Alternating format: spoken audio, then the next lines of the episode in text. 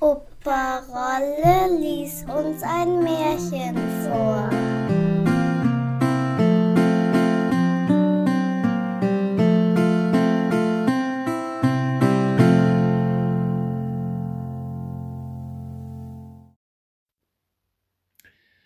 Das tapfere Schneiderlein Teil 1 An einem Sommermorgen saß ein Schneiderlein auf seinem Tisch am Fenster, war guter Dinge und nähte aus Leibeskräften. Da kam eine Bauersfrau die Straße herab und rief Gut Musfeil, gut Musfeil. Das klang dem Schneiderlein lieblich in die Ohren, er steckte sein zartes Haupt zum Fenster hinaus und rief hier herauf, liebe Frau, hier wird sie ihre Ware los. Die Frau stieg die drei Treppen mit ihrem schweren Korbe zu dem Schneider herauf und musste die Töpfe sämtlich vor ihm auspacken. Er besah sie alle, hob sie in die Höhe, hielt die Nase dran und sagte endlich Das Moos scheint mir gut. Wieg sie mir doch vier Lot ab liebe Frau, wenn's auch ein Viertelpfund ist, kommt es mir nicht darauf an. Die Frau, welche gehofft hatte, einen guten Absatz zu finden, gab ihm, was er verlangte, ging aber ganz ärgerlich und brummig los. Nun, das Moos soll mir Gott gesegnet haben, rief das Schneiderlein, und soll mir Kraft und Stärke geben, holte das Brot aus dem Schrank, schnitt sich ein Stück über den ganzen Leib und strich das Mus darüber. Das wird nicht bitter schmecken, sprach er, aber erst will ich den Wams fertig machen, ehe ich anbeiße. Er legte das Brot neben sich, nähte weiter und machte vor Freude immer größere Stiche. Indes stieg der Geruch von dem süßen Mus hinauf an die Wand wo die Fliegen in großer Menge saßen, so dass sie herangelockt wurden und sich scharenweise darauf niederließen.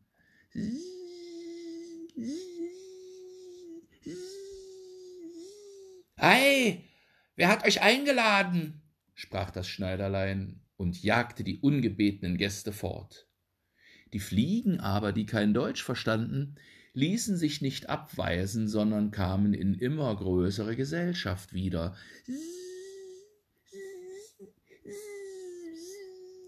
Da lief dem Schneiderlein endlich, wie man sagt, die Laus über die Leber.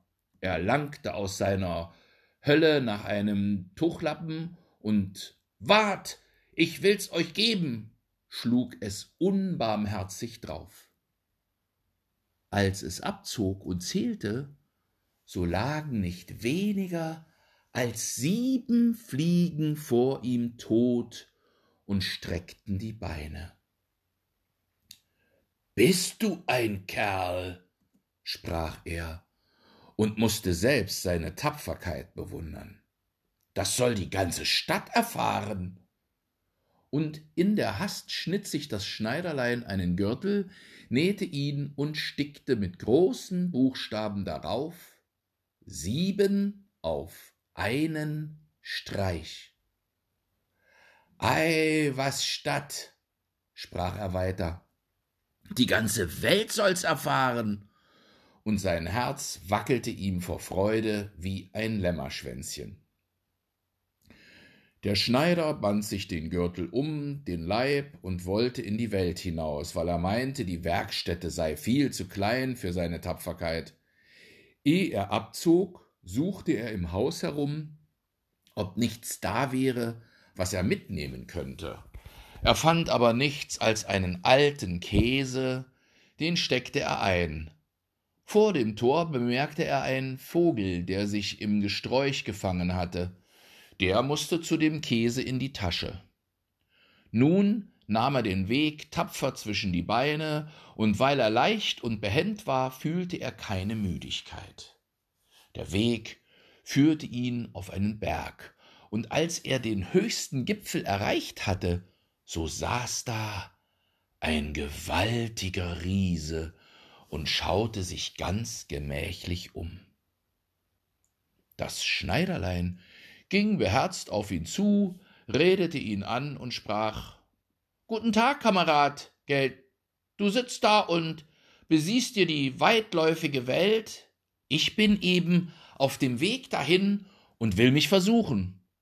Hast du Lust mitzugehen?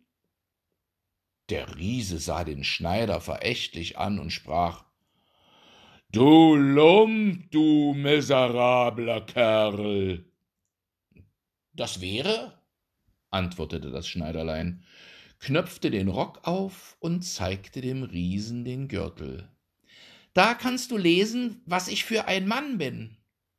Der Riese las äh, sieben auf einem Streich? Meinte, das wären Menschen gewesen, die der Schneider erschlagen hätte, und kriegte ein wenig Respekt vor dem kleinen Kerl. Doch wollte er ihn erst prüfen, nahm einen Stein in die Hand und drückte ihn zusammen, dass das Wasser heraustropfte. Das mach mir nach, sprach der Riese, wenn du Stärke hast. Ist's weiter nichts? sagte das Schneiderlein. Hm, das ist bei unserem Spielwerk, griff in die Tasche, holte den weichen Käse und drückte ihn, dass der Saft herauslief. Gell? sprach er, das war ein wenig besser. Der Riese wusste nicht, was er sagen sollte und konnte es von dem Männlein nicht glauben. Da hob der Riese einen Stein auf und warf ihn so hoch, dass man ihn mit Augen kaum noch sehen konnte. Nun, du Erpelmännchen, das tu mir nach. Gut geworfen, sagte der Schneider. Aber der Stein hat doch wieder zur Erde herabfallen müssen. Ich will dir einen werfen, der soll gar nicht wiederkommen. Griff in die Tasche, nahm den Vogel und warf ihn in die Luft. Der Vogel, froh über seine Freiheit, stieg auf, flog fort und kam nicht wieder. Wie gefällt dir das Stückchen, Kamerad? fragte der Schneider. Werfen kannst du wohl, sagte der Riese. Aber nun wollen wir sehen, ob du imstande bist, etwas Ordentliches zu tragen. Er führte das Schneiderlein zu einem mächtigen Eichbaum, der da gefällt auf dem Boden lag, und sagte Wenn du stark genug bist, so hilf mir den Baum aus dem Walde herauszutragen. Gerne, antwortete der kleine Mann. Nimm du nur den Stamm auf deine Schulter, ich will die Äste mit dem Gezweig aufheben und tragen. Das ist doch das Schwerste. Der Riese nahm den Stamm auf die Schulter, der Schneider aber setzte sich auf einen Ast, und der Riese, der sich nicht umsehen konnte, musste den ganzen Baum und das Schneiderlein noch obendrein forttragen. Es war da hinten ganz lustig und guter Dinge, pfiff das Liedchen, es ritten drei Schneider zum Tore hinaus, als wäre das Bäumlein tragen ein Kinderspiel. Der Riese, nachdem er ein Stück Wegs die schwere Last fortgeschleppt hatte, konnte nicht weiter und rief Hör, ich muss den Baum fallen lassen. Der Schneider sprang behändig herab, fasste den Baum mit beiden Armen, als wenn er ihn getragen hätte, und sprach zu dem Riesen Du bist so ein großer Kerl und kannst den Baum nicht einmal tragen. Sie gingen zusammen weiter, und als sie an einem Kirschbaum vorbeigingen, fasste der Riese die Krone des Baums, wo die zeitigsten Früchte hingen, bog sie hinab, gab sie dem Schneider in die Hand und hieß ihn essen. Das Schneiderlein aber war viel zu schwach, um den Baum zu halten, und als der Riese losließ, fuhr der Baum in die Höhe, und der Schneider ward mit in die Luft geschnellt. Als er wieder ohne Schaden herabgefallen war, sprach der Riese Was ist das? Hast du nicht die Kraft, die schwache Gerte zu halten? An der Kraft fehlt es nicht, antwortete das Schneiderlein. Meinst du, das wäre etwas für einen, der sieben mit einem Streich getroffen hat? Ich bin über den Baum gesprungen, weil die Jäger da unten in das Gebüsch schießen. Spring nach, wenn du's vermagst. Der Riese machte den Versuch, konnte aber nicht über den Baum kommen, sondern blieb in den Ästen hängen. Also das Schneiderlein, auch hier behielt es die Oberhand. Der Riese sprach Wenn du ein so tapferer Kerl bist, so komm mit in unsere Höhle und übernachte bei uns. Das Schneiderlein war bereit und folgte ihm. Als sie in der Höhle anlangten, saßen da noch andere Riesen beim Feuer, und jeder hatte ein gebratenes Schaf in der Hand und aß davon.